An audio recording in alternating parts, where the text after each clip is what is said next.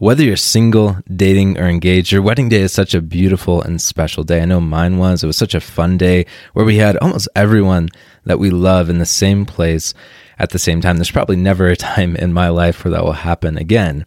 However, planning that day can be extremely time consuming, really stressful, and definitely expensive. And in many ways, it can take over your life. It certainly felt that way for my wife, Bridget, and me. And because wedding planning is so consuming, we often prepare more for the wedding day than we do for a lifetime of marriage, which is obviously backwards. But that's where marriage preparation comes in.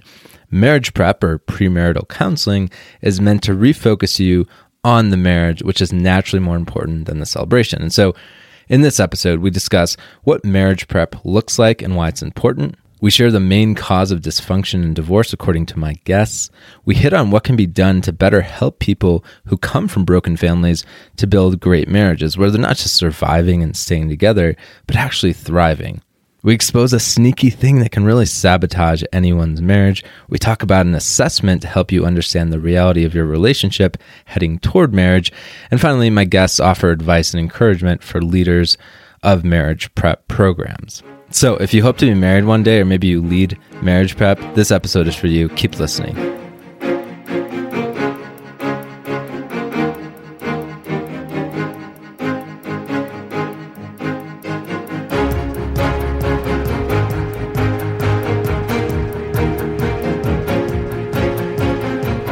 Welcome to the Restored Podcast, helping you heal and grow from the trauma of your parents' divorce, separation, or broken marriage so you can feel whole again. I'm your host, Joey Pontarelli. Thank you so much for listening. This is episode 73. Today, I have two guests on the show. The first one is Father Daniel Ciucci. He probably has the shortest bio I've ever seen, which certainly does not sum him up as a person, but here it is. Father Daniel has been a Catholic priest for five years, and he serves as pastor of Most Precious Blood Parish in Denver, Colorado. My other guest is Deacon Colin Coleman. He was baptized a Catholic, but he wasn't raised as a Catholic, and he first encountered the faith in our Lord in a real way at age 21, just before he married his wife, Maria. After getting married, Deacon Coleman helped found the St. Vinny's youth movement in New Zealand. He's a Kiwi, and his accent is awesome. I'm excited for you to experience that. And then he was asked by the bishop to join the diocesan youth team as director, a position he held for two years. Desiring to deepen his faith and his relationship with God, Deacon Coleman and his wife joined the community of the Beatitudes in 1993, joining in a Beatitude house in France that was only a few miles away from Lourdes, a popular pilgrimage center. They were then asked to help found the Beatitude House in Christchurch, New Zealand, where they stayed for nine years. They were then led to the United States to assist in the mission in Denver, Colorado, where he serves the parish as a deacon at St. Catherine of Siena. On behalf of the Archdiocese, Deacon Coleman teaches and provides formation for engaged couples preparing for marriage.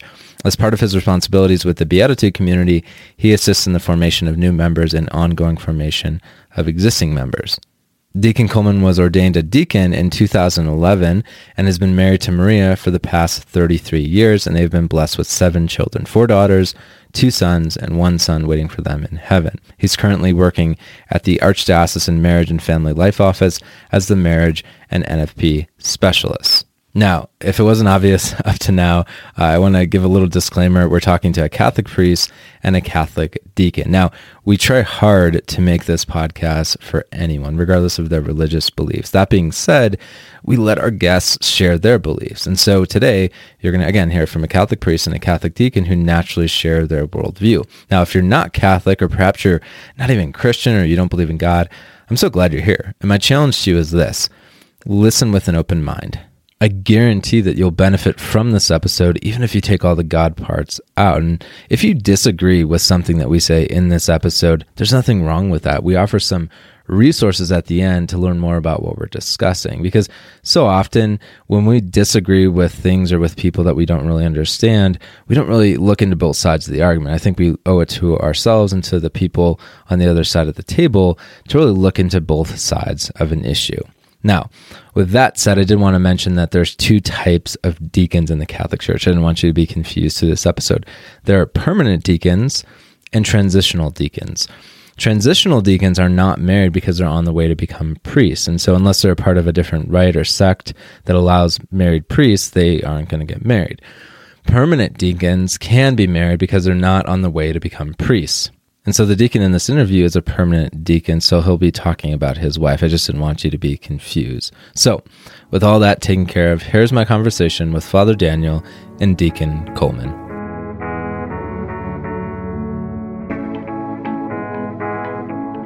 Father and Deacon, thank you so much for being here. I'm happy. Thanks for the invite. Yeah. Good to be with you.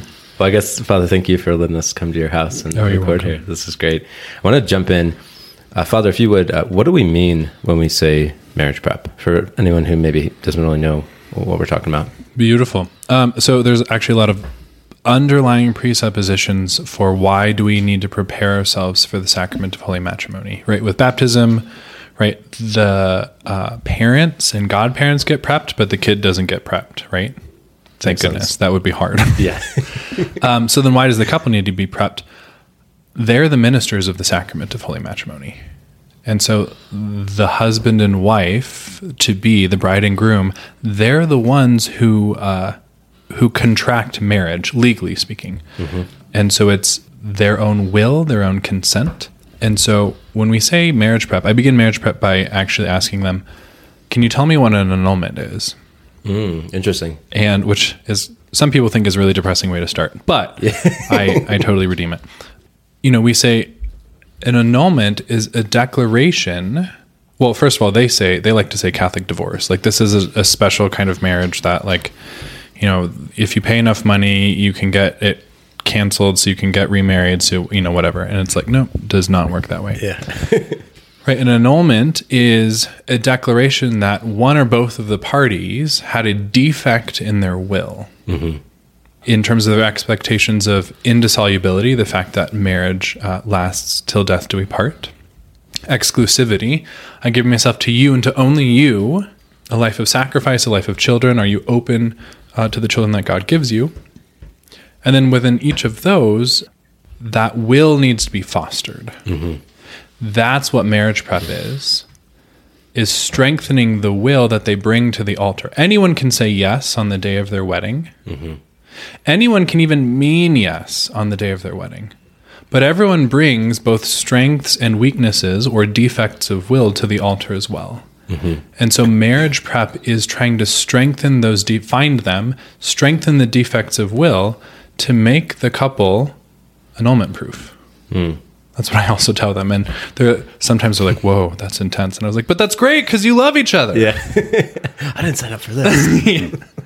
Does that make sense? yeah. No. Roundabout does. way of saying, when we say marriage prep, we're strengthening the will, the consent, to be able to re- more fruitfully receive the blessing of God through the mediation of the church. But they themselves, the bride and the groom, are the sac- the ministers of the sacrament of holy matrimony.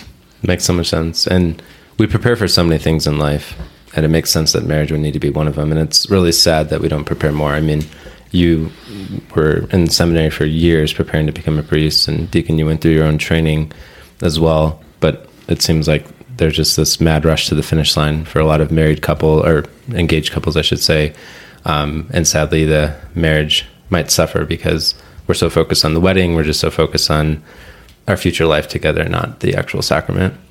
Anything you would add about um, you know what marriage prep is and why it's important? Sure, in that, in that way, you know, that idea of strengthening the will is is allowing the couple also to say yes freely in that way, so that they know that when I say yes uh, uh, in, in freedom, that I am saying yes until death do we part. And so it's preparing them to, as they enter into, um, give themselves to each other through their vows, that they're um, saying yes to all of these things, good times and bad, for better or for worse, sickness and health, um, is those moments where, yeah, because of the daily situation, we will be challenged, but my goal is to bring, as we would say through the church, bring my, my spouse to heaven. That knowing that we are die, going to die, that, that this idea of being able to live with this person and um, and be a source of really life in the community and say say um, say yes in a in a free way. So that and our will needs to be strengthened in that. And it's it's it's so important. And so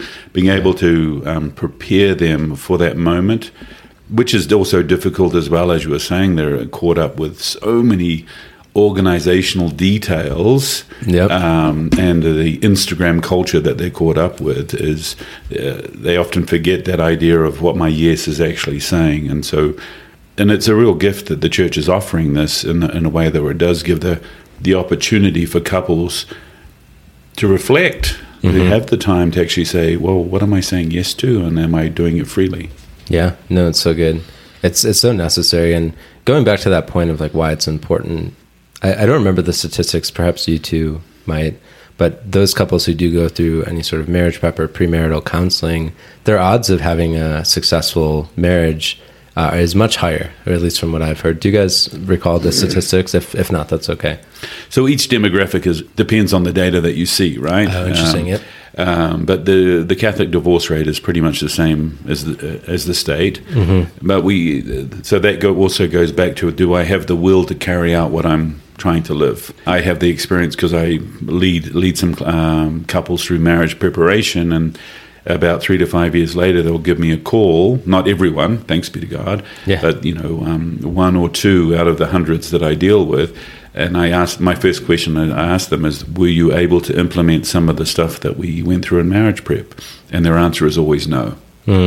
They and so the idea of saying yes, uh, am I strengthening my will? Am I in, in, intentional in living out that uh, moment? Because our will, if it's not um, strengthened through practice, is going to fail. Yeah. And so that idea of when we talk about divorce or marriages being successful um, is is encouraging couples to be intentional living out their vows as well. Okay, now that makes sense. I went to Franciscan University, and there's kind of this myth going around that we have like a higher divorce rate than maybe the rest of society.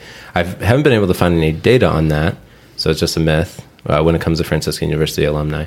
But um, it is true that a, there's still a lot of couples. I, I know more than a handful at this point who they both went to this good Catholic university and now they're getting divorced. And it's so sad to see that. And I'm sure you guys know people like that as well. So Yeah, I think there's a supposition that if you pray X amount of rosaries or go to at least two daily masses a week, therefore your marriage is guaranteed protected. And Yeah. You're like, uh, that's not that's not how it works. well, let's stay there for a second. What's the mismatch there? You know, obviously there's a lot of brokenness I think people bring into marriage and that certainly plays a big role in the issues that they face and whether or not it succeeds or not. They stay together, they have, you know, hopefully a, a happy marriage. But yeah, what have you guys seen in marriages that they do maybe have some good formation, they do have this good background, but then somehow they end up in a position that they never thought they would be where they're getting divorced or things are just really dysfunctional. I think residually part of the culture, right? Go back to our grandparents. They came from a generation where, you know, he came back from World War II, saw some gal in, in the living room at his party and said, I'm going to marry her. Yeah. And then they did. And then they got married three months later. They had maybe one to two meetings with the priest. That was what marriage prep. But that came from a culture where you did what you said you were going to do.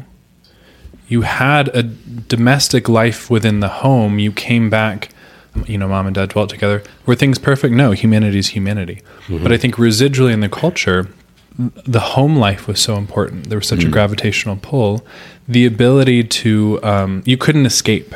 You couldn't run to your phone. You couldn't stream media and whatever and just run elsewhere. And so, even just the regular domestic life, the the the sanct- sanctifying the home by vacuuming, sanctifying the home by painting the the walls, right? The regular daily life of work that even nowadays we hire that out. We have other people do because we're so mm. stressed, yeah, we're so yeah. burdened, we're so whatever. And then I think couples feel really nowadays feel really difficult bringing their hurt to each other. So then the home's no longer even this place of communion. That may have happened back then as well. Hmm. Right. In those days, you also kind of had the kind of grin and bear it culture, mm-hmm. and so that's not to say every everyone who was married before 1955 had an automatically sanctified marriage, right? No, no. But again, divorce, kind of public, the stigma of divorce is no longer. But I think that frees couples up to say, we need help. Uh, and to go kind of, yeah, seek the help that they need. Anyways, I don't Yeah. what do you have to Yeah, add? no, and just to segue onto that, I think that's that divorce is an option. Right? That idea of simply having it on the table is something. Um, one of those uh, what I try and do anyway is is that when we speak about vulnerability, that it's a very difficult thing for couples to accept, and um, Yeah. to you know, we, we dwell a bit, um, you know, and there's that passage in the Bible where um, they were both naked, yet they had no shame. We, yeah, they were naked, but there was so much more to that, uh, that they were totally exposed to one another. Right, they're able to be in their humanity before the other person without shame. Beautiful, yeah. And uh, as couples, they it is very, and that's a lifelong process as well to be able to continue to open open up your heart to someone and, and leave it exposed. Mm-hmm. It's scary, right? It's it's Yeah. terrifying for, for some people, especially if they've lived through trauma. And this I, the other idea that um, we try and reinforce as well is, even though these couples, yeah, we have a we, we live a pious life, being a gift to the other person. Right? Are, are we really allowing ourselves to be that gift, or are, we- are we expecting too much from the other person and not really voicing it? Are we actually able to bring, uh, you know, as Christians, as Catholics, the person of Jesus Christ into the midst, rather than having that external faith of, well, I went to mass, but how did we seek communion as a couple? And those times where I think there's a lot of neglect and um, who they are as a couple and. The- I I think with the culture as it is today, um, there's that trap of becoming very functional as a couple. Like we'll get, we'll get, we'll, we'll move in. Denver's expensive, right? So we got to live together, Yeah. right? And um, who needs a two bedroom when we can have a one bedroom? And so, right? So we become sexually active, and then you know, I think we should make more of a commitment. We should get a dog. as a sign of our undying love for each other. for- yeah. but this is, you know, but what do you do for a dog? You look after it. It's very functional. Yeah. yeah. Right? There's no um, giving of yourself in that sense. Well, the dog loves me, right? And it, it loves me unconditionally. Well, you feed, you don't feed that dog for three days and tell me how much that dog loves you. Yeah. Right? Um, and so these kind of things, um, where you know this natural, you know, um, when we're talking about the 1950s, there, there was this expectation of bringing children into the family, and so you then you see your love Yeah. manifested through through through that child, and so it's you can't be manifested through a dog. And I like dogs, Yeah, by the way. me too. Yeah, but um, it, you can't see it truly manifested, and I think that's where couples, especially faith, we and I'm doing air quotes, faithful couples. Yeah. There's not that often, and it's not a reason, but it's one of the factors that I think there's no, there's not a vulnerability, but they, and so there's not that emotional connection. There's more of a functional relationship, and so I always say people are generally annoying, right? And so if you're living one, living with one, um, Even celibates recognize that. yeah. But if you're living with someone, by goodness, and if it's a Yeah. function, and if it's a functioning functional relationship, those uh, annoyances are just going to become manifested, and then Yeah. often the the phrase is said, "I don't love you anymore." Right. Yeah. Or you're not the person I fell in love with. yeah, Yeah. Which is more of a statement of my personal preference yeah. Than of you changed somehow. You're not doing your job properly in the relationship. Yeah. And it's so funny that you brought up, um, you know, naked without shame. So many of these couples come to us already, you know, sexually active, whatever they met on Tinder, you know, um, whatever it is, and they'll they'll come already have having tasted the fruits of those intimacies, Yeah. but then you ask them to pray together, and it's so awkward. Yeah. They're like, oh, I, I, they're afraid of being judged. And you're like, but this is the person with whom you feel you feel comfortable, you know, being naked. Literally, yeah. But it's not just physical nakedness. It's the like, what are the other wounds? Who you know? Who's the embarrassing sixth grade version of me that you don't yet know about, or or my dysfunctional family behind me? Hmm. Uh, and and and so they can kind of share a certain part of their life, but still kind of withhold the vulnerability, emotional, spiritual, whatever it may be, uh, and then that's that's super preventative from whole, from communion with one another. Mm-hmm. And then to go back to the fifties, uh, round out this thought. I think you you in those days, a man and a woman went from a family and then formed a family. Mm. Mm. And that's the notion that we still have in the ceremony of the father giving away his daughter, that she's literally handed over as a prized jewel, as a uh, you know a, a pinnacle of God's creation. But so often we have either broken families, like weddings. I always have to ask, like, what Yeah. are the what are the family dynamics when Yep. everybody shows up to this wedding?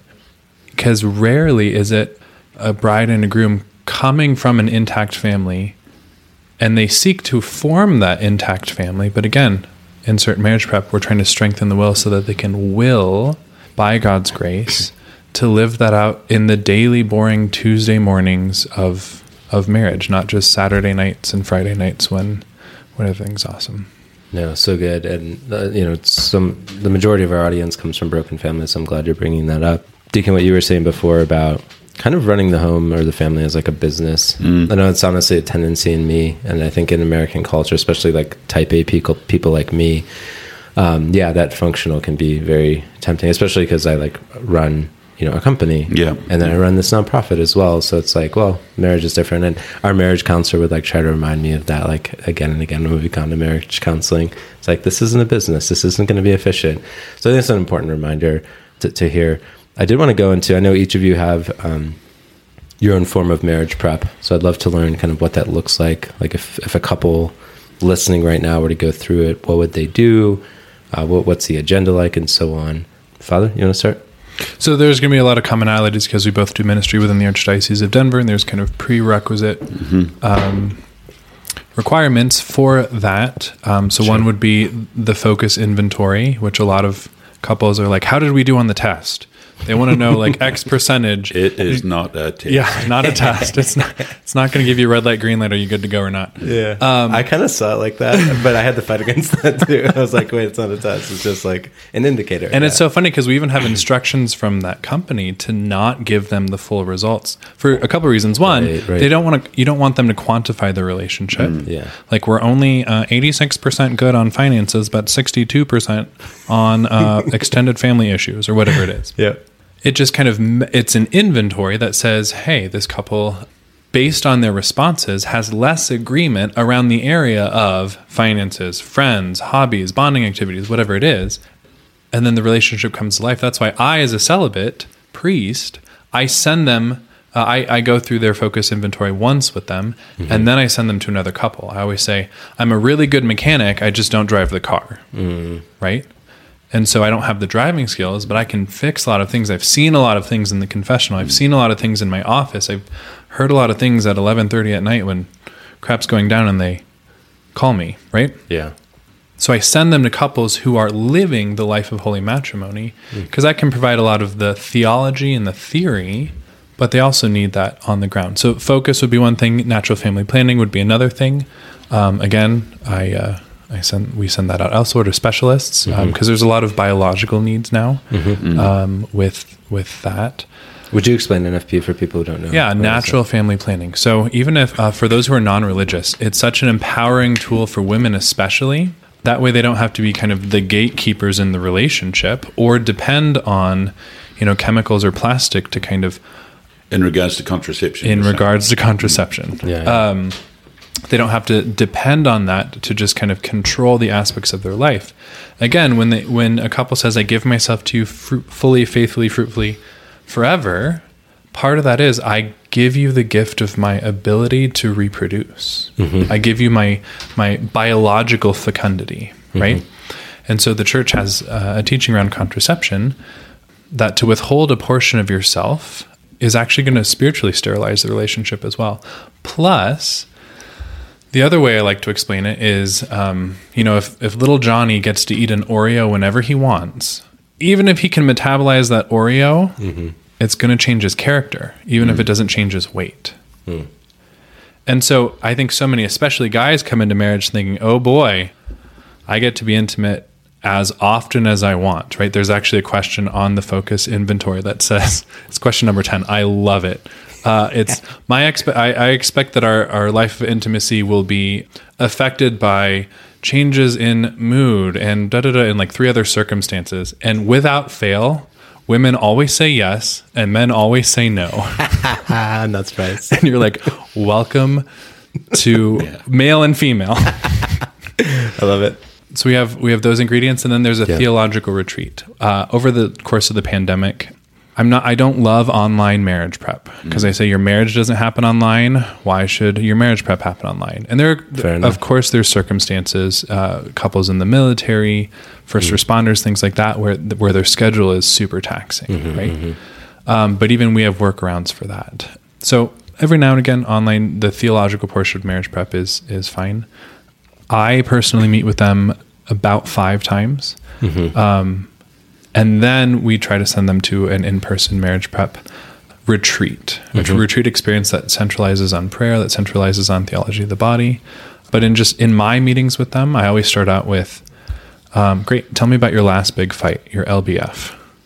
And you get the couples that you know they don't mind throwing spaghetti against the wall to the ones that are very cute and they're like, "Oh, Father, we never fight." we, we love each other. Yeah, and I'm like, great. Uh, when's the last time your blood pressure was raised? right? Like, we can redefine the terms here. Yeah. But often it's the ones that quote unquote don't fight uh, that have kind of a more sinister difficulty because it looks better on paper.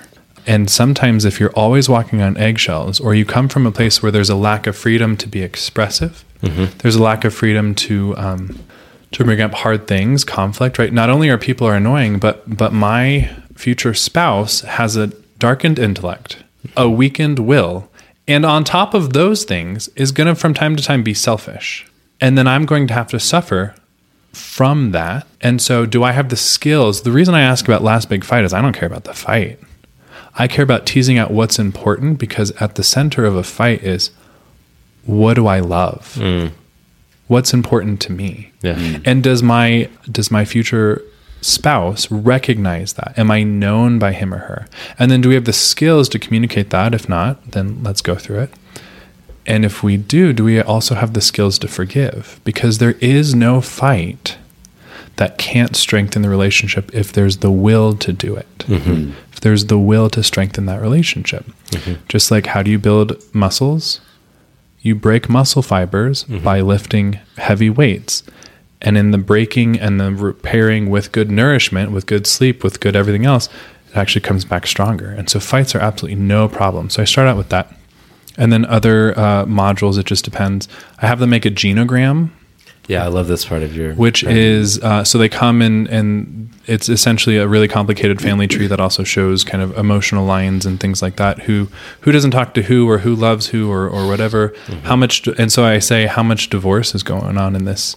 How much alcoholism? How much um, what's what's the economic outlook on each of these families? Because again you're not just marrying your fiance you're getting the whole family too marrying the family. and this whole family was part of their marriage prep long before they showed up in father's office. Mm-hmm.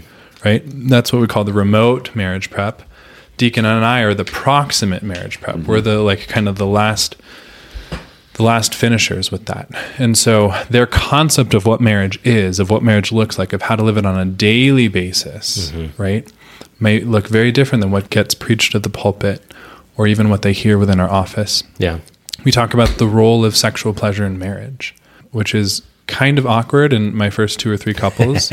but it's like, heck, if I, uh, I, it's no longer awkward for me, but it's one of those like, if I get all like clammy and weird, then I don't, I, I'm afraid that I, I would give the impression that, you know, sex is actually like gross, dirty, and disgusting, and God only puts up with it for more babies, Right. right? Which is so the opposite of theology of the mm, body. Yeah. It's a And so- puritanical point of view. Exactly. And so, especially even couples that have already been engaging with each other sexually, it's a really beautiful thing for them to experience validation from the church, not only in their desires, even if they don't have the proper forum for it yet, but also to say this is where this this gift from God belongs, and this mm-hmm. is how how you can put it to use in a way that's spiritually fruitful. Mm-hmm. Go back to NFP, go back to Johnny. Johnny doesn't, most parents don't let Johnny eat an Oreo whenever he darn well pleases. Mm-hmm. And so the beauty of living natural family planning is there are times to come together to be intimate, there are times to not, which then makes the couple yearn for each other and has the positive result of teaching men, especially, to express physical non-sexual affirmation towards their their wives, right? And so there's just so much genius in the life of the church that we're seeking to um, add there. So Yeah, no, Yeah, I, I agree. good. This whole idea of, um, especially when they come to us, myself and father, they're they're already been formed in a way of, of how to think, and so this this idea of with the church's desire when we speak about remote preparation, that's preparing the couple from their family and, and them seeing their family life flourish in, in, in, marriage, but more than often that's not the case. And and you know um, this the horrible statistics of, of, of, divorce, which is one and two. So mm. even the idea of what love is, yeah. right? And and when we speak about love, the church has a beautiful. Um, grace of that, especially you know if we really want to even bring in the person of Jesus Christ, that whole idea of self-sacrifice for um, His church, and so for, for, for myself, it, it's, it's similar with father. Of course, we have you know certain criteria that we have to follow. Um, but for me, I really want to establish a relationship with them as well. Mm-hmm. You know, to know because they do come in thinking, well, I've got to. And the first, often our first meeting is there is some paperwork involved, and sure. so it's a and um, and then the FOCCUS, which literally looks like a test. Yeah. Um, uh, and, and, even though you say it many many times, they'll come back and say, you know, did I pass or how was the test? Did I but pass? This is, this I love is, it. this is a beautiful thing because they do want to quantify it. Yeah, um, yeah. But Makes the sense. the idea is because they haven't nine times out of ten they haven't been married before and they're they're you know between uh, twenty and thirty more or less. And um, so they're entering into this relationship, even though they're um, maybe living with this person. Mm-hmm. Um, they don't have the they don't have the knowledge to ask those questions, mm-hmm. right? Or even you know uh, the FOCCUS again speaks about pets mm. and um, how we how we deal with those and um, welcome them into a, the family. So the main thing I want to try and do is walk with them, uh, and I want to hear their story as well, like that the the the the, gene, the genealogy in the family.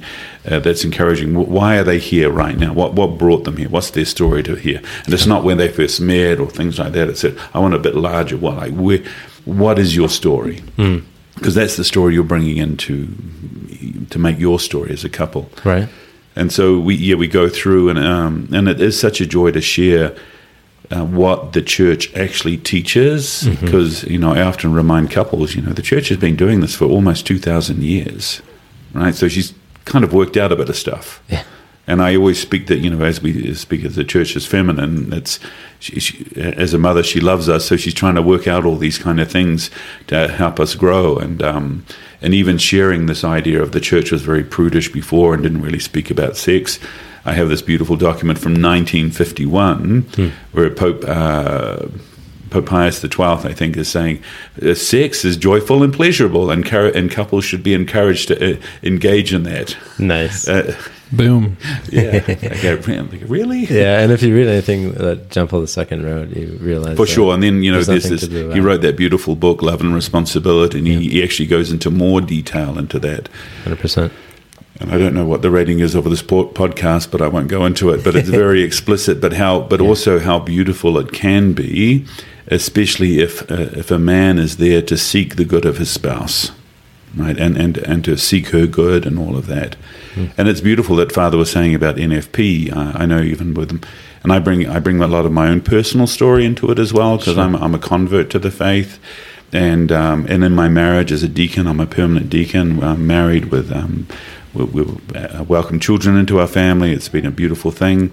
But I know uh, when we were first engaged, my wife had to fin- was finishing college, and we didn't we want, didn't want to start a family, and so I said, when are you when are you going on the pill? And she went, I can't do that. It's you know, it wasn't good for us. And so we mm. uh, and was, so I thought, well, we already decided we weren't going to have children for two years. What am I going to do? And I was a bit worried because I didn't even have a membership to a gym or anything like that. What am I going to do with all this energy? and so here it was this idea of through periodic abstinence, because also in natural family planning teaches the actual biology of, of male and female. And it shows women often who don't even know that their mm-hmm. fertility is a cycle and um, they're only actually fertile for a short period of time during that cycle. And so if they engage in sexual activity during that time, it is not an accident, it's actually doing what your bodies are supposed to be doing. Sure. Uh, if a baby comes.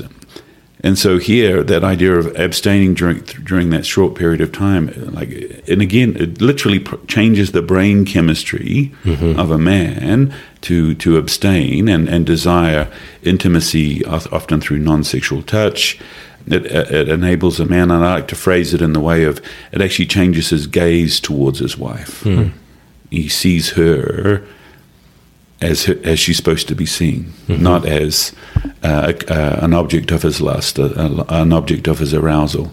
And so these beautiful things we try and um, speak to them, but often it's a new language as Yeah. well. I was actually just finishing a class last night, and a guy uh, put up his hand. He said, "Everyone keeps talking about sacraments. What are they?"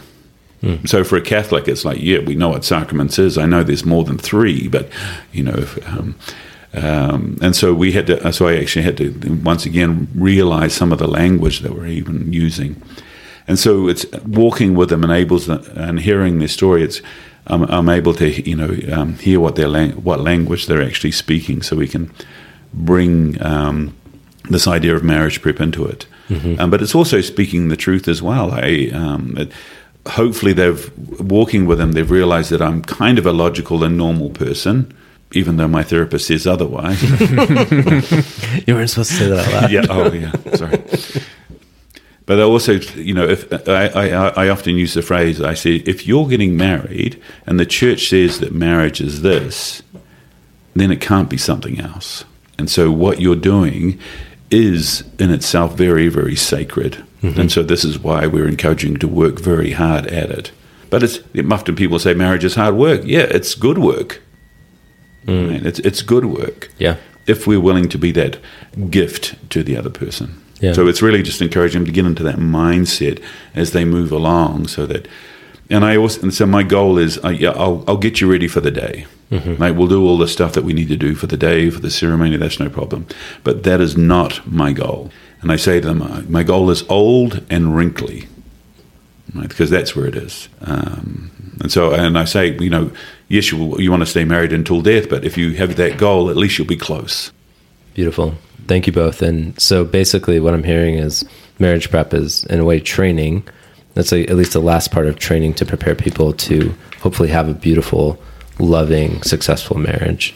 And you're going through all the different things that the church teaches, which through its 2,000 years around um, in existence, it's learned that these are the things that help people have like really beautiful marriages that stay true to the nature of the human person. Any final thoughts on that before we move on? Well, I think that, um, like you were talking about screens, in our culture more and more today, is marriage is under threat or marriage is uh, is at risk um, because there are so many distractions, and even a uh, simple thing of having screen-free evenings can really bring greater intimacy to a couple. And so that idea of recognizing that we are entering into a a relationship that is not actually supported by our culture, and so therefore we have Wow. to be more attentive to each other. And I think the the beauty of marriage prep is even just on a natural level. So apart from the fact that we're preparing the couple to receive the grace of God, we're inviting them to begin to pray with each other if if they've never done it before. Or I love marriage prep with uh, a Protestant and a Catholic. Because then you say, all right, why don't we close in prayer? And the Protestant can just say, all right, Father God, we just come before you right now. And we they, they can just dive right in. yeah. And the Catholic's like, um, Father, Son. Hail Mary, full of grace, the Lord is with thee, right? And because again, expressive prayer is vulnerable. It, it puts myself out there, and and it, but it invites. We're, what we're trying to do is invite their their relationship uh, with God and with each other to both grow closer. Which you know, that's an image of a triangle. As the two points grow up the line to reach the top point, they also grow closer to one another. God being the top, God being them the top. being the two ends. Yeah. Yep. And so, uh, so you have that by way of grace. But even for those who are not religious or those who have left the church, I just, I always say, find a therapist or find someone who's willing to fight for the good of your Yeah, of your relationship, because you both are flawed, and that's indisputable Oh yeah. right? And so ha- to have we you know we call it a transcendent third God, uh, and then mediated by the church and mediated by you know priests, deacons, uh, lay faithful. But even if someone doesn't feel that they have access to the church in that regard, to find just another person, again, a therapist or someone else, who can just poke to find the tender spots of the relationship and mediate good, helpful, fruitful communication between the two of those, that's a great step forward. And then later, if they seek the grace of the, that the church desires to offer, again, in freedom, not because grandmother, you know, will pay for the photographer or mm-hmm. because of a Catholic guilt trip that they just need to get it done in the church. Mm. But the free choice to say yeah. So to have to have another walk with the couple, no matter mm. the mm. circumstance, mm-hmm. is just going to be powerful, and that's open to everybody. Yeah, no, beautiful. It, it makes so much sense. And you two have obviously worked with a lot of different couples.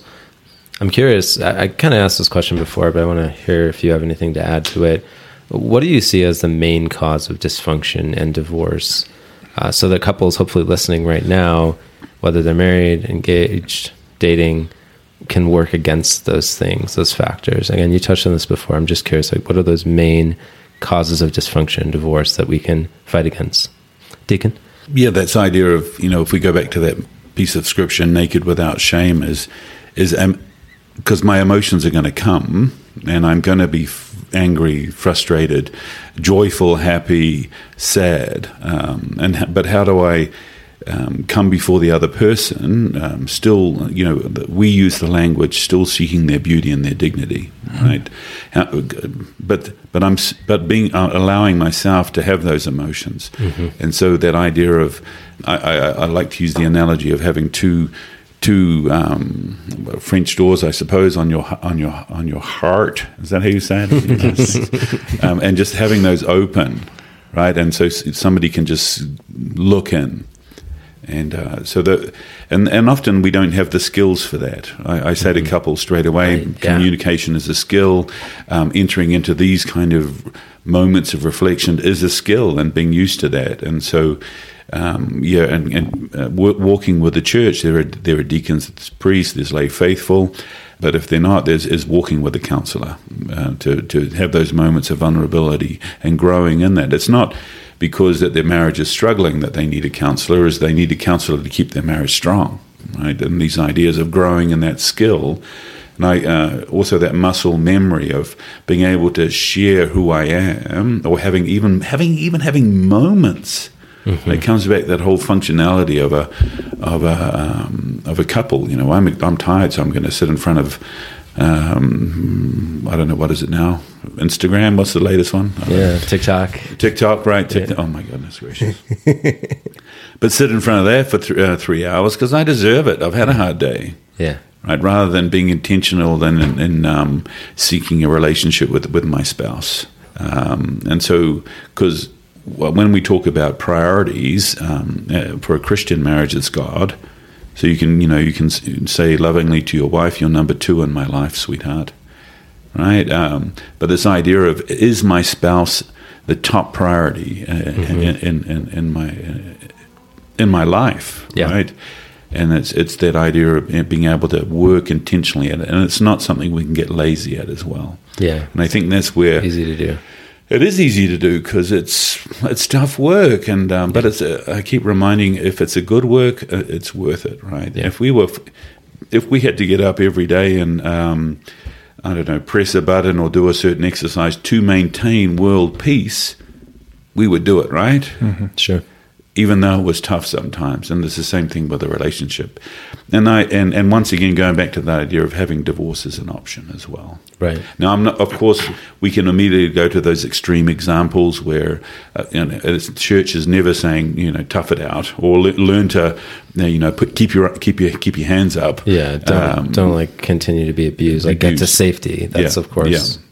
yeah. but it's these like saying. when we're talking about uh, people who are reasonable and, and still discovering what love is, it's it's actually taking the time that maybe I don't know and I still want to discover it, but with you yeah. in that sense. One uh, one myth I think that's out there, Ton, you, you touched on it already, is this idea that if we really love each other, if we're really good for each other, then marriage should be easy.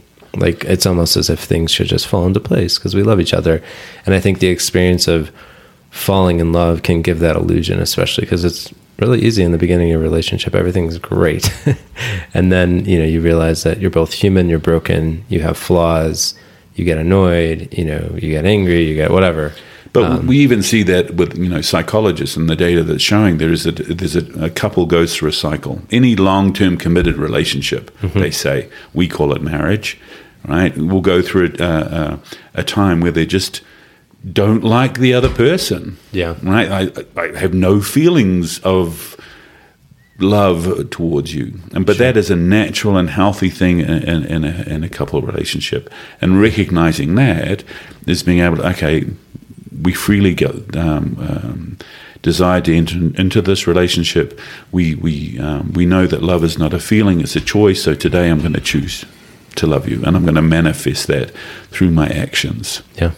And so this idea is, and and that the data seems to show once again the the data is the data that normally happens about three to five years into a marriage. Mm. Wow. And if you look at the divorce statistics, it's extremely similar. Yeah, yeah, that makes so much sense. So, so it is. We need to learn these skills. It's not just a matter of like, oh, we feel really good about each other, we love each other, and the emotional sense, not the action sense of the word. So, Father, I'm just curious from your point of view, anything to add to that, and what do you see as like at the root of a lot of dysfunction and divorce? Yeah, uh, similar similar to what Deacon said, I think it's um, an unwillingness to ask for help. Mm. Right? How many how many people do their own taxes anymore? Very few. They ask for help from you know software companies to people, right? Yeah. Who gives we we also live in a culture where you can't prescribe yourself medical stuff even if you are a doctor, right? Yeah. So we live in a society where you're interdependent mm. on pretty much everything that you have to go to an expert for someone something else, right? Mm-hmm. Go to lawyers, but in order for them to be lawyers, they have to pass the bar. There's a certain kind of preparation, right? Why do we not do this with marriage? Mm. Why do we not bring our marriage up for a certain kind of maintenance, right? Why do couples not take the day off of work for their anniversary and say, let's spend the day together? Wow. Intimately or hash it out or whatever it is. And it's, you know, we'll say busy, busy, busy. Mm-hmm. I once gave a, a, a marriage homily series up at my former parish, and I started out with We live in a culture that does not tolerate broken cars. We live in a culture where you're pretty much guaranteed to have a car. Mm-hmm. Right? There are gas stations everywhere. There are uh, mechanics everywhere. And the way that this country is set up so far apart, and we're not a very ambulatory culture, we pretty much guarantee that you can get access to a car. Mm why not? But again, the maintenance, the fueling, why do we not do that with marriage?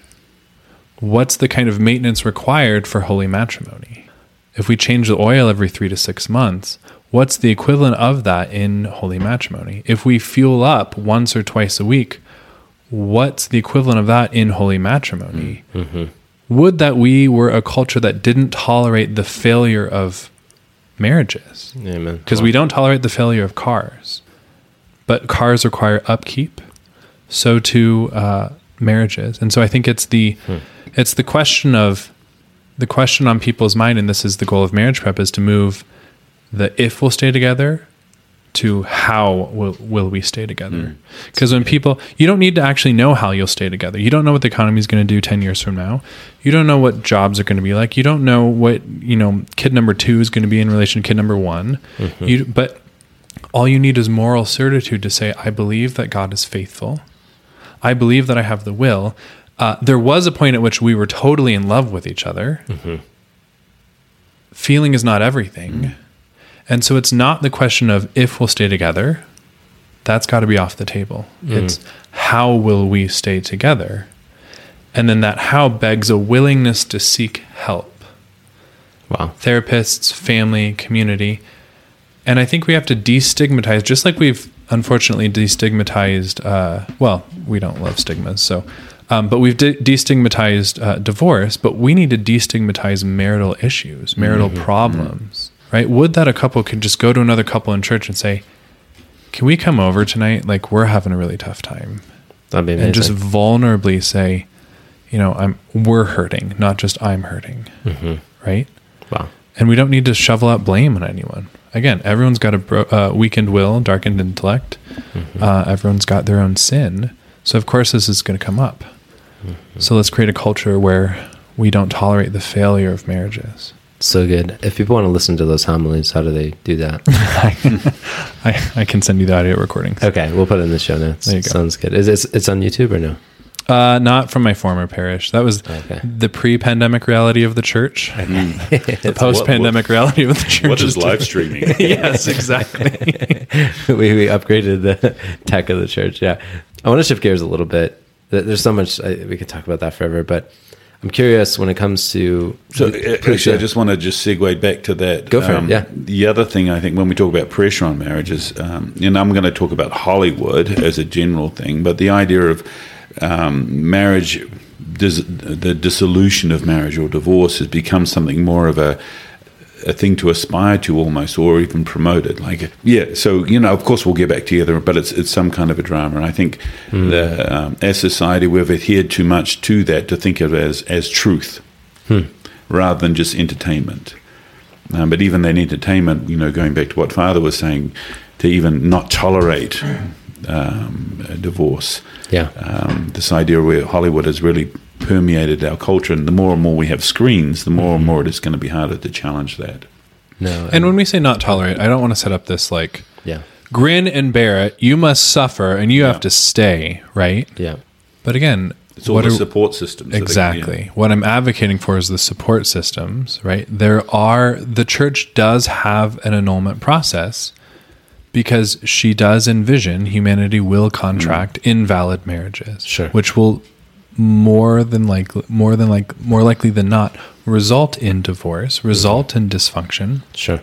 And actually, the annulment process, although this is a different podcast, is its own salutary healing mm. mm-hmm. uh, process as well, in view of if one or both parties wants to get married again for the second time, naturally speaking, but married for the first time, sacramentally speaking. Because again, declaration that the marriage never rose to the level of the sacrament. The natural marriage never rose to the level of the sacrament.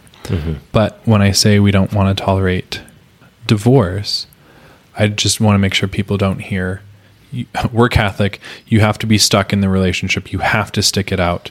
God wills your unhappiness. God wants your misery, uh, because because people who are hurting can hear certain things and just and and it hits them in a certain way, and that's not. God desires our happiness. The church mm. desires our happiness. Yeah. we pursue that through the pursuit of holiness and the life in Jesus Christ. Okay. Thanks for clarifying that. And yeah, so to anyone listening right now, maybe you're in an abusive marriage, maybe it's not safe. What we always say in this show and what the church says is get to safety. And as Father was saying, there's a reason, a reason for the annulment process. Perhaps your marriage isn't valid. But I think that the default really needs to be it's like, even if civilly we need to put up barriers between one spouse and another because it's not safe for that spouse and the children, Yep. there's a difference between the civil marriage and the sacramental or, or the natural marriage bond, which is a deeper reality. And so I think it's some of the most heroic people I know are the ones who maybe perhaps do have a valid marriage. One of the spouses just went off the deep end. And the other one, they obviously can't be together because it's not safe or some extreme dysfunction, or maybe hmm. one of them is being unfaithful and just continuing that lifestyle. You obviously should not live together in that case. But the most heroic people I think I've seen are the ones who are, have been deserted, have been abandoned, and even in the case of a valid marriage, they stay true to their wedding vows even though their spouse isn't. Yeah. I have so much admiration for those people. I don't know. That's such suffering, and that's a really difficult thing. But I think that gets to the core of like, this is how serious we take these wedding vows.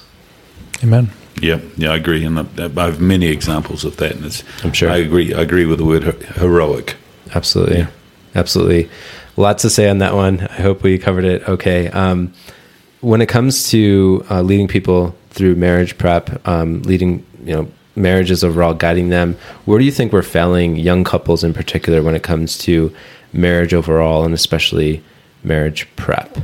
Where are we failing the couples in their marriage prep? Yeah, marriage prep and then marriage overall. Like you guys have already touched on a lot of this, I think, but it's like, what can we be doing better? Where are we failing them? The, the, the second question is like, what can we be doing better? But the first one is like, where are we, mm. especially as a Catholic church, like mm. not doing our part to build up these marriages and even prepare people for marriages? Because one one of the problems that I see is like, you know, we go through marriage prep, and then it's kind of like, see you guys, like, good luck. You know, hopefully you make it. And that's honestly just somewhat of a practical thing. I think where you guys like, Yep. there's so few resources and Yep. there's so few priests and so I think it's a practical issue, but um, but I think that's like one area where it's like okay, we can have lay people step up to you know, and, and there's some good initiatives going on. I don't want to say that it's dark everywhere, but um, yeah, I'm just curious. Like, what what do you see as like we really are failing here and here? Yeah, I would say, um, let me answer it obliquely. I think there's a narrative, I think there's an unhelpful narrative that priests are busy.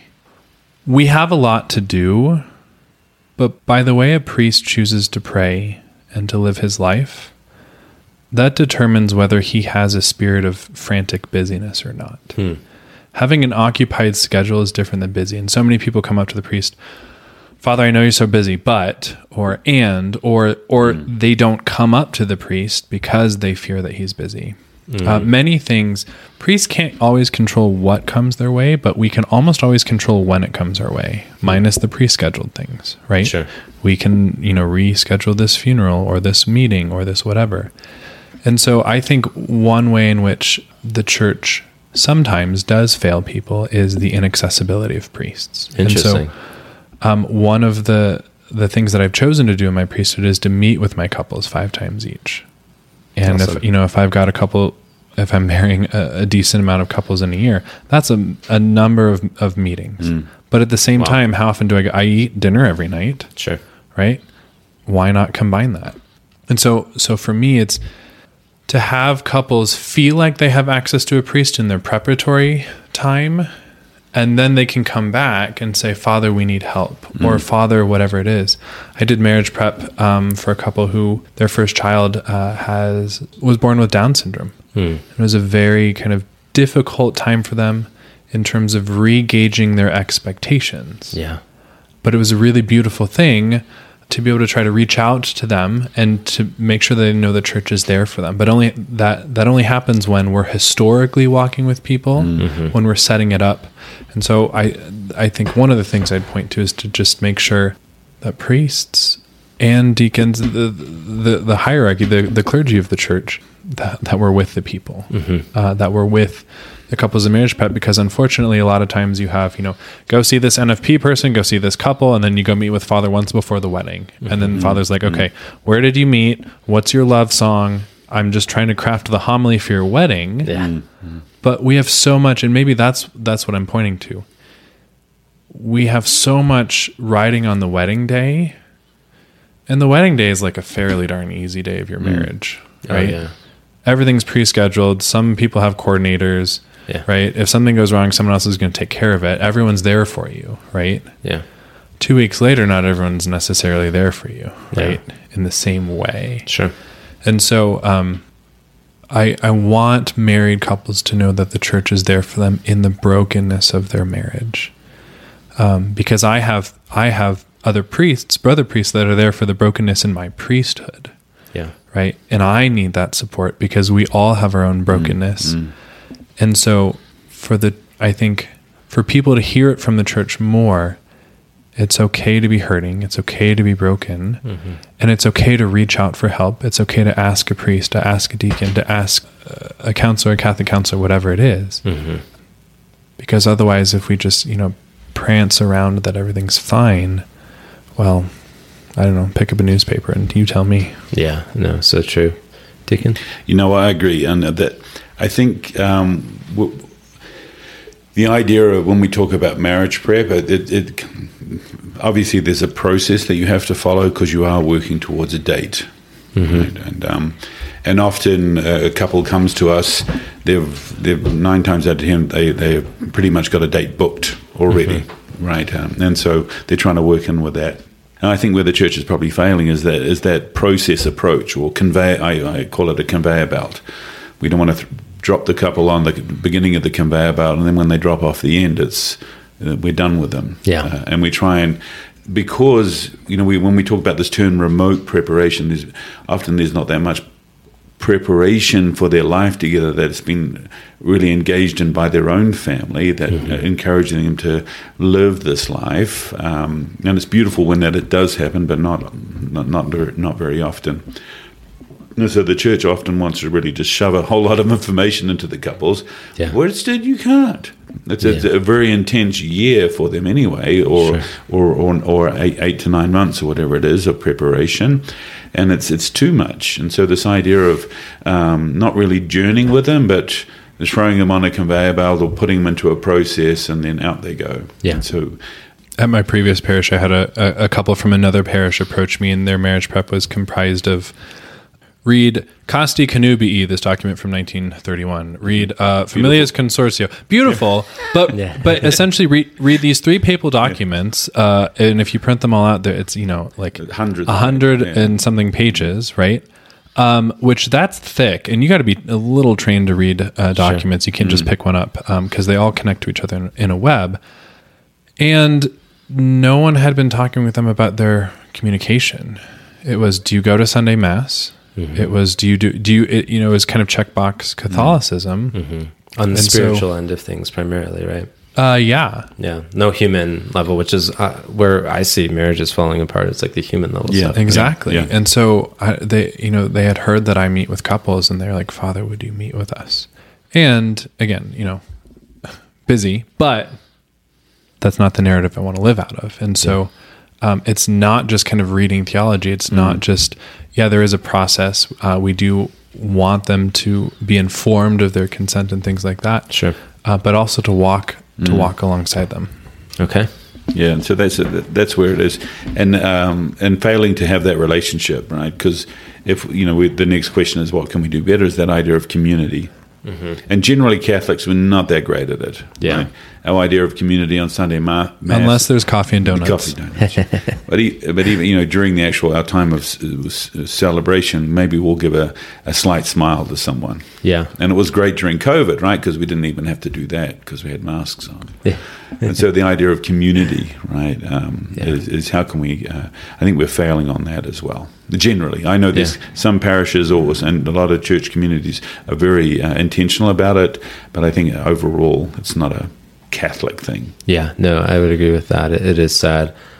Along those lines, I'm curious. I want to hone in on people who come from broken families in particular. So you have people in your marriage prep or maybe one or both of the uh, fiancés come from a broken family. I'm curious, like, what what can we do to better help them um, in their marriage prep so that they have these successful marriages? Because one of the things that we see so often is that they end up repeating the cycle of dysfunction and divorce in their own lives, and so sad. So obviously, we want to help them.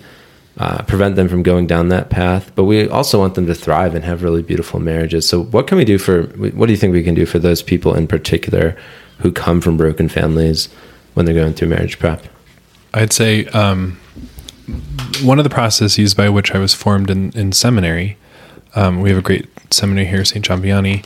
Yeah, In my seven years throughout it, uh, we start with a spirituality year, and it's a year of no classes. Uh, sorry, we take classes, there's no grades. So the type A, you know, go getters, they're foiled because now they have to learn for the sake of learning as opposed to kind of performing, right? Huh. Uh, there's no, um, we don't have phones, radio, anything, right? So no technology, and it and it, it it it takes us out of our element.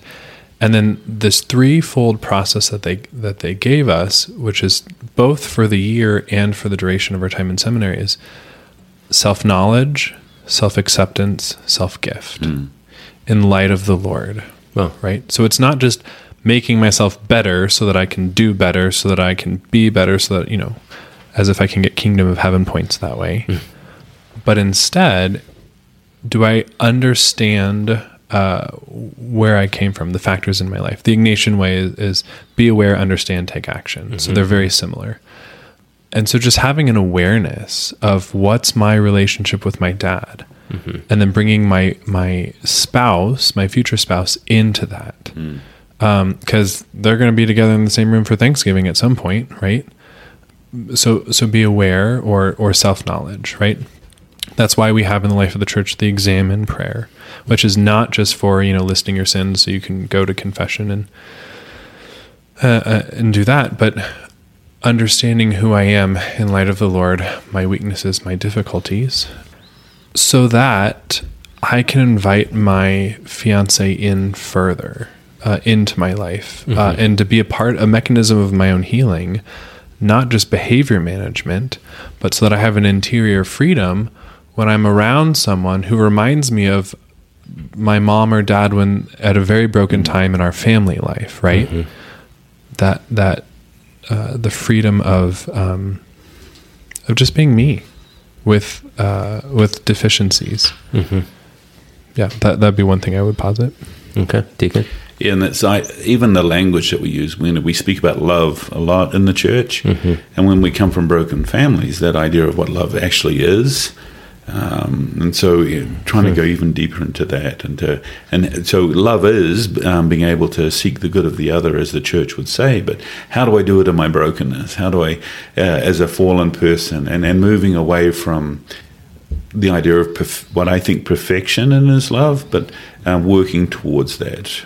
Um, I'm going to make these steps today, but I know I, I, I, I'm, I'm far from it. But um, and the more, and I think the other thing Father was touching on um, is the more that I'm able to be vulnerable, um, the more the other person can love me. Right, the more the other person knows about me and my brokenness, the more then they can actually love me. And often we operate out of fear Sure. because we've come from broken families and we've whatever you know um, uh, we try to manage our parents and that didn't work out and those kind of things and and so I need to try and manage what I'm doing here but rather than just being vulnerable towards the other person which does require a lot of human skill building in a way Yeah. so that I can have that muscle memory to say look I'm really frustrated today you know, Yeah. and, um, and, and, and in this situation and um, and not and, and, and not expect a backlash but uh, for the other person to receive what you're saying as well you know um,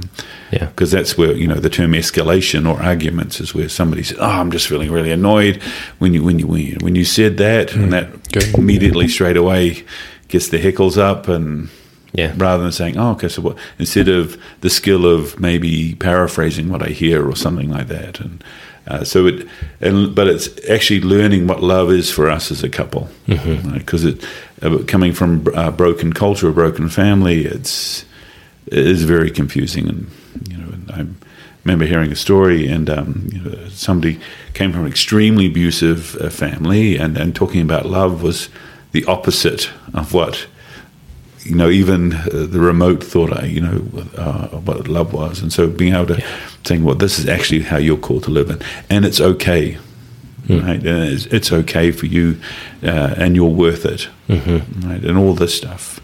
And just to say, you know, um, that I can be this with this other person, and it, it takes, it's a skill, right? Yeah. We grow in that idea of communication. It's not, uh, you know, as a as a deacon uh, or a priest, it's not the idea of spirit. You know, um, it's just not a sp- spirit thing, but it's a it's a training ground where we can become more spiritual, so to speak. Sure. Yeah, so it's that idea of um, knowing who I am, growing in who I am, so that I can be who I am for for someone else. So good. Thank But it's, it's funny Yeah, when you were mentioning, um, you know, you said the word frustrated. That's one of two words that I ban in my office. Uh, frustrated and interesting. Because those are two words that we as Americans tend to hide behind. Yeah, yeah. Ah, And, you know, so a couple will come in and be like, well, I went to his home, uh, met his parents, and it was really interesting. and then they'll move on. And almost always, that's there's something negative going on. yeah.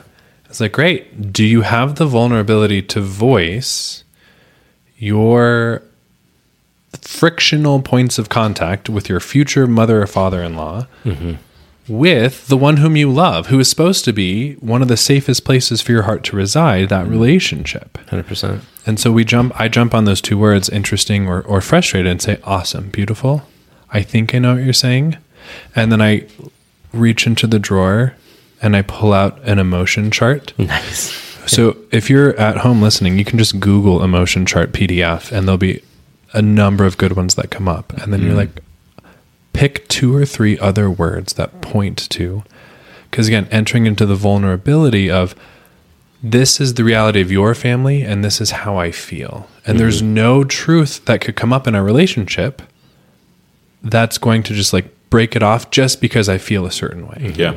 Yeah. It's an unwillingness for you to receive my feelings or mm-hmm. what comes up in me or the reactions, or it's an unwillingness for me to share them and then you know 20 years of bottling and at some point that thing's going to explode. Yeah. right? So that's the other kind of that's the the part of marriage prep where it's it doesn't matter if you're from a broken family or a great family there's going to be pinch points there's going to be pain points. Do you have in mm. confidence and mm. trust the ability to vocalize that uh, mm-hmm. to share that in intimacy? Because there's a verbal intimacy which isn't always just poetry and flowers. Interesting.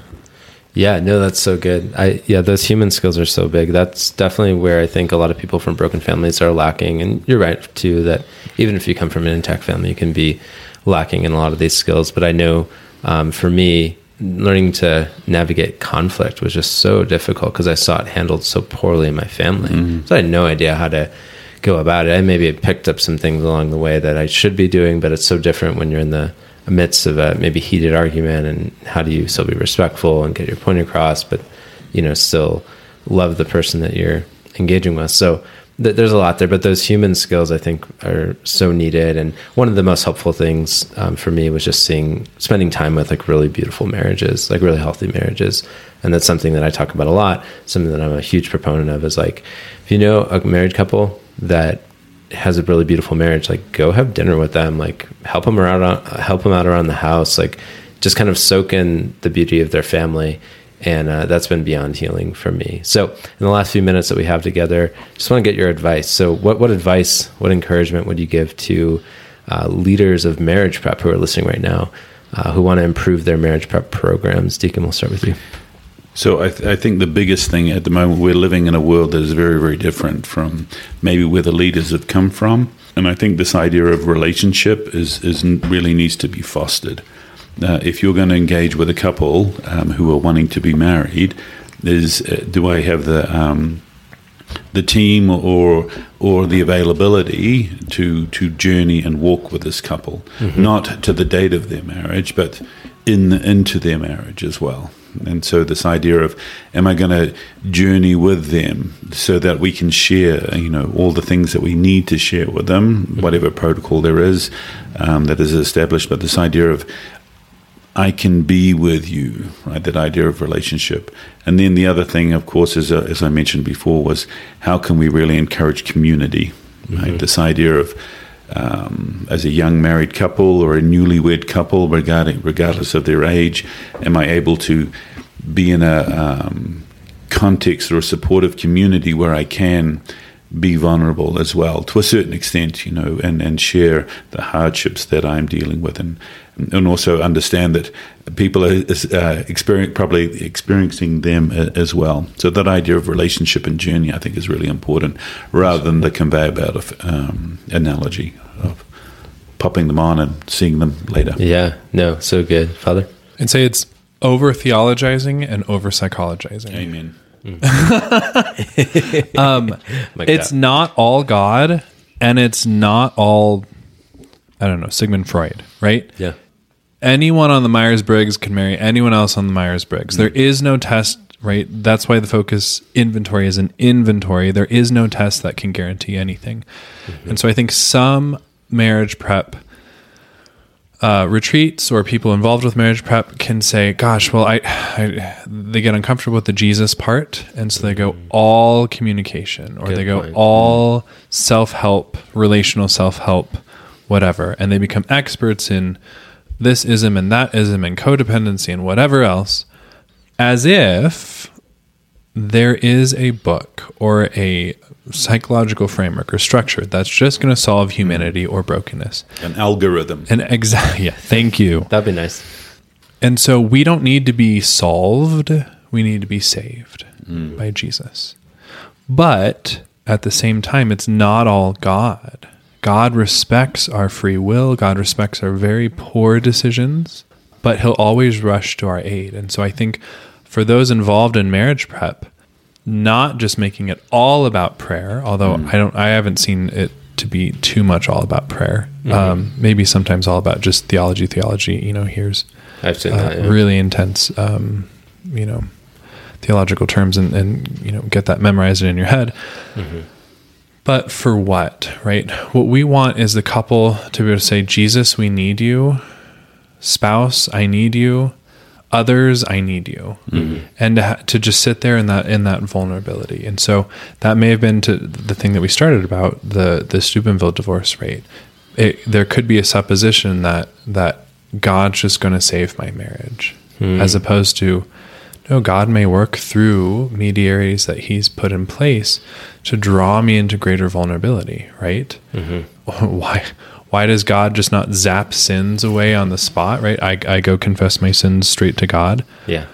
He mediates through a priest, he mediates through the life of the church because priests can draw somebody's will more efficaciously within the sacrament of confession. It's a difference between saying, Well, I know I lie, and so I'm just going to tell God and whatever, and then vulnerably saying it to a priest and saying, I lie. And then and then you run the risk of the priest maybe asking you about it. Mm. Right?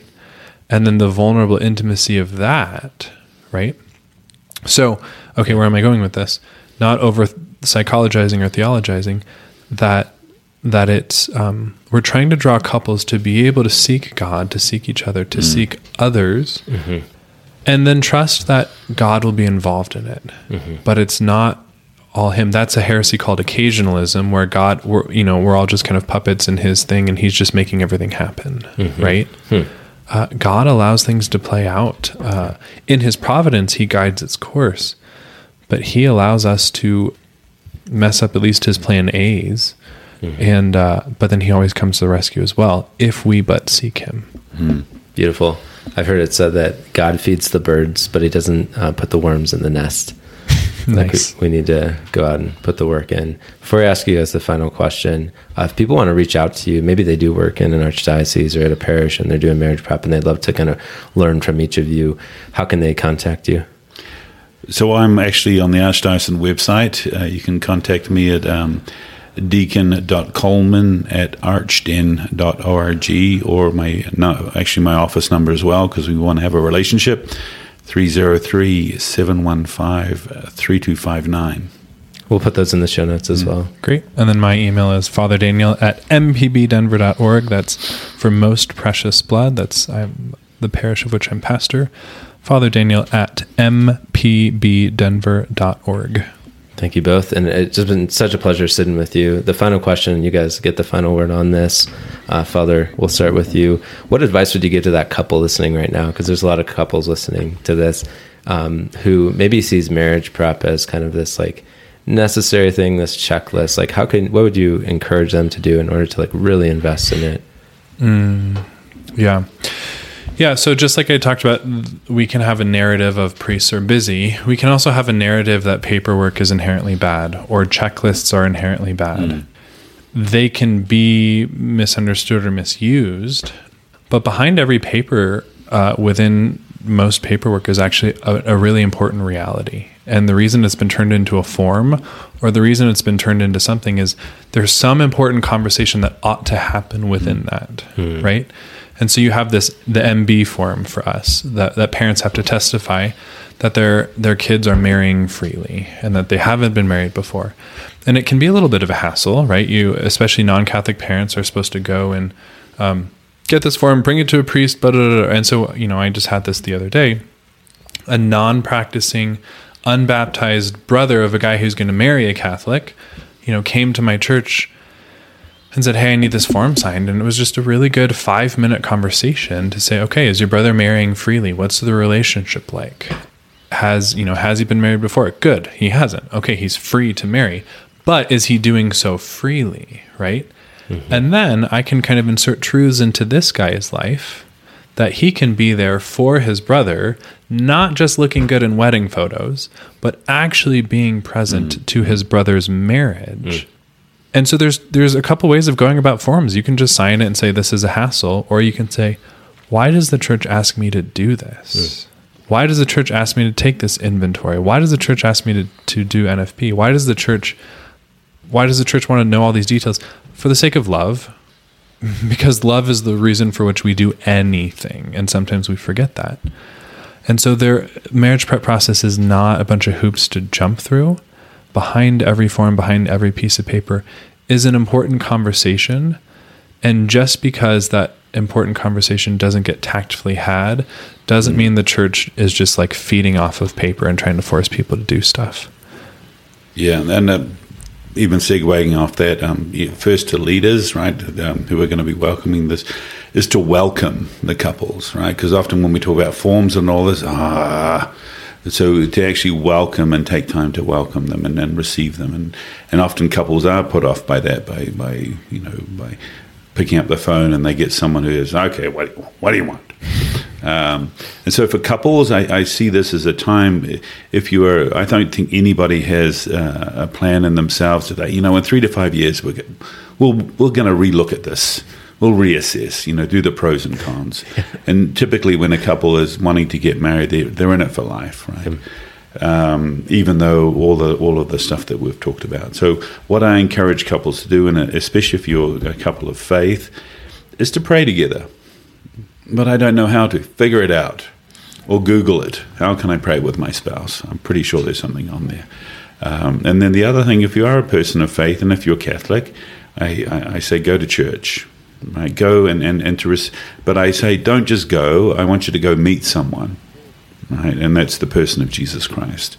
Um, and I also say to them, um, and try and find out Father's middle name right? Because you have to have a conversation because you can't Google that. And so it's, it's, it's those kind of little things, but to, and also to be part of the seek now to be part of the community, like try and engage yourself if you're able to, whatever gifts they have. And then the last one is is um, are, are you choosing to be faithful to each other? Of course, of course. Are you able to practice that now? Right, because faithfulness is, uh, or unfaithfulness, as we say, is, is uh, I just say, quite frankly, it's having sex with someone who's not your husband or your wife. And you don't want to be in the practice of that before you're married. Right? It's not a habit to have. And so I encourage them to be faithful. So taking that time to step away, even from what culture is saying today, but step away and say, can we, as a couple, not engage in sexual activity, or I say any genital activity, because you have to be pretty specific, this, this idea of can I truly love this other person in this way? Because in doing those things, three things often helps them to grow into a deeper intimacy uh, as well. Yeah, it's not that the church is against a bunch of stuff or for a bunch of stuff. Mm. Love, especially.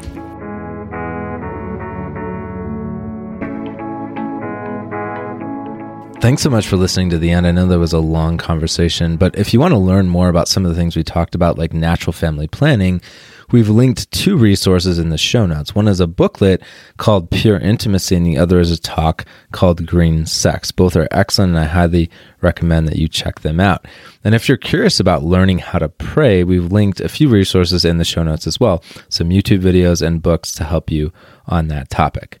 Now, if you want practical tips on how to build a great marriage, we have a free guide for you because we all desire love that lasts. But if we're honest, most of us don't know how to build it, especially if we come from broken families. And to make matters worse, we're often discouraged by the prevalence of divorce and we fear that our own marriage will end that way. Again, especially if we saw our parents' marriage fall apart.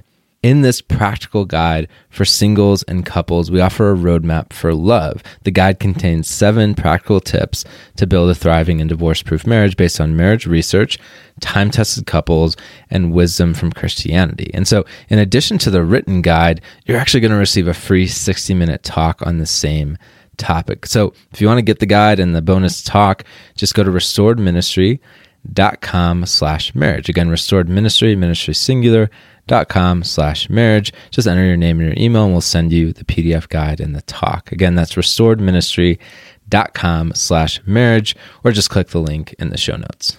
The resources mentioned are in the show notes at restoredministry.com slash 73. Thank you so much for listening. If this has been useful for you, feel free to subscribe. And if you know someone who's struggling from their parents' divorce or broken marriage, share this podcast with them. Always remember, you are not alone. We're here to help you feel whole again and become the person that you were born to be.